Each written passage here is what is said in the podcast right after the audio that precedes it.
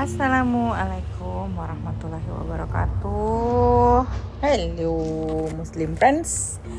Hari ini kita sambung day 124 uh, Hudaifa ibnu al-Yaman. Ah Amalia tahu nih. Iya baca lagi yuk.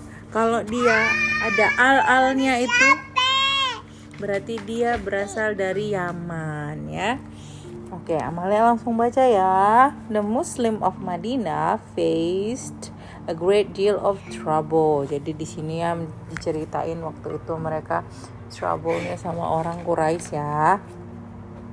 Not only from the denier of truth, denier of truth yang nggak suka, but also from the hypocrite. Nah, hypocrite nih. Careful ya sama hypocrite. Hypocrite itu munafik Probably the hypocrites creates the greatest problem for the Muslim. Iya, jadi gara-gara uh, semuanya kayak begini ya. Oh, orang yang pura-pura masuk taunya ya, tapi tapi taunya malah uh, iniin Islam ya. Banyak sampai sekarang ada. Most of the hypocrites came from among the Jews, tahu kan? Uh, pengikutnya Nabi Musa and their allies. It was not easy to identify them. Jadi kemarin pas lagi KVR ya, uh, kakak Haki salah satu pengisi. Oke, okay. salah satu peng. Ibu.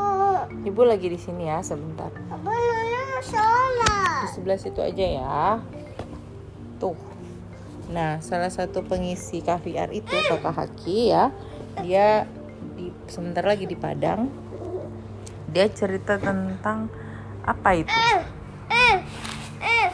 Aduh Amalia ini terganggu ini sama Nuna nih. Apa naturalis atau apa? Aduh Amalia lupa. Pokoknya orang-orang yang pura-pura masuk Islam kemudian kalian kasih tahu Amalia ya apa ya namanya? Amalia ini lupa kemarin. Jadi pura-pura masuk Islam sampai belajar bahasa Al-Quran sampai menikahi anaknya santri gitu ya. Cuma buat apa? Ngancurin Islam gitu. Dan banyak ini orang munafik kayak gini ya. Nah terus kan uh, waktu itu kita nanya-nanya apakah mereka ini beragama lain selain Islam? Uh, iya ada yang Jew ada yang agamanya Kristen Katolik gitu ya. Nah kalian kalau um, penasaran silakan cari tahu tentang ini bisa lihat oh bisa nanya ke Amah Gina kalau nggak salah Amah Gina punya podcastnya oh, silakan ya Oke, okay, Amahla lanjut aja. It was not easy to identify them ya kan. For many of them pretended to be Muslim. Nih, nih dia nih di sini. They had accepted Islam only with their lips, cuma ngomong doang, not with their hearts. They continue to conspire against the prophet and his companion. Tuh, mereka gimana caranya bisa ngancurin. Among the companion of the prophet, there was a man called Hudaifa ibnu al-Yaman. He had accepted Islam along with his father and brother. Hudaifa was truthful and trustworthy. Nah, dia bisa dipercaya, dia uh, selalu berkata benar. Khalif Umar used to ask for Hudaifa Hudayfah's opinions, for he had developed a deep insight into the field of selecting and knowing men. Oh, dia itu punya kayak insting gitu ya. Hudayfa once reported. Jadi dia kalau ngeliat orang tuh langsung dicari dia siapa nih, keturunan siapa nih, dari bani mana nih, gitu ya. Hudayfa once reported, I approached the Prophet of Allah and said, Oh Messenger of Allah, I speak roughly to my people and I'm afraid it might lead me to the fire of hell. Nah, kenapa? The Prophet then said to me, Do you ask Allah's forgiveness? I repent to Allah a hundred times a day. Tuh, Nabi Muhammad bilang, kamu udah minta maaf belum sama Allah? Ya udah, kamu aku aja sholatnya minta maafnya berkali-kali dalam sehari tuh Nabi aja begitu ya padahal dia nggak ada dosa wah wow. Okay, what day 125. The secret keeper. The prophet, who was well aware of who the hypocrites are, confided to Hudayfa um,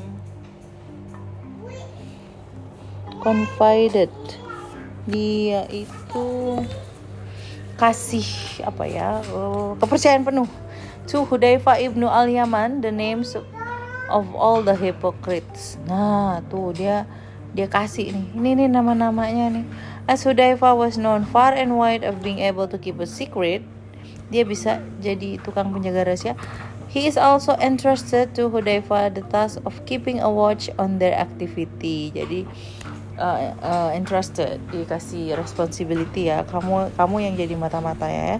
Kamu uh, cari tahu mereka tuh ngapain aja. So as to protect the Muslims from their low scheming, as the hypocrites well knew well that the Muslims were on their guard, they behave with great secrecy. Tuh, jadi mereka pura-pura nih oh, sangat sangat rahasia. So Hudayfa had a difficult task karena mereka berhati-hati sekali. Jadi Hudayfa nggak ngelihat gitu. Yang mana ya kira-kira yang mana ya? gitu. The prophet shared this very sensitive information about the hypocrites only with Hudayfa and not with any other of his companions. Segitu dia percayanya. Mungkin dia percaya sama yang lain, tapi yang lain nggak bisa jadi secret keeper gitu ya. Hmm. Wow, wow, wow, wow, wow, wow.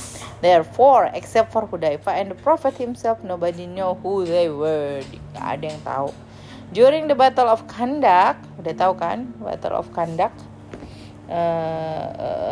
parit-parit, uh, uh, uh, the Muslims had to face prolonged hardship and difficulty. Wow, they were exhausted by the long siege carried carried on by the denier of the truth.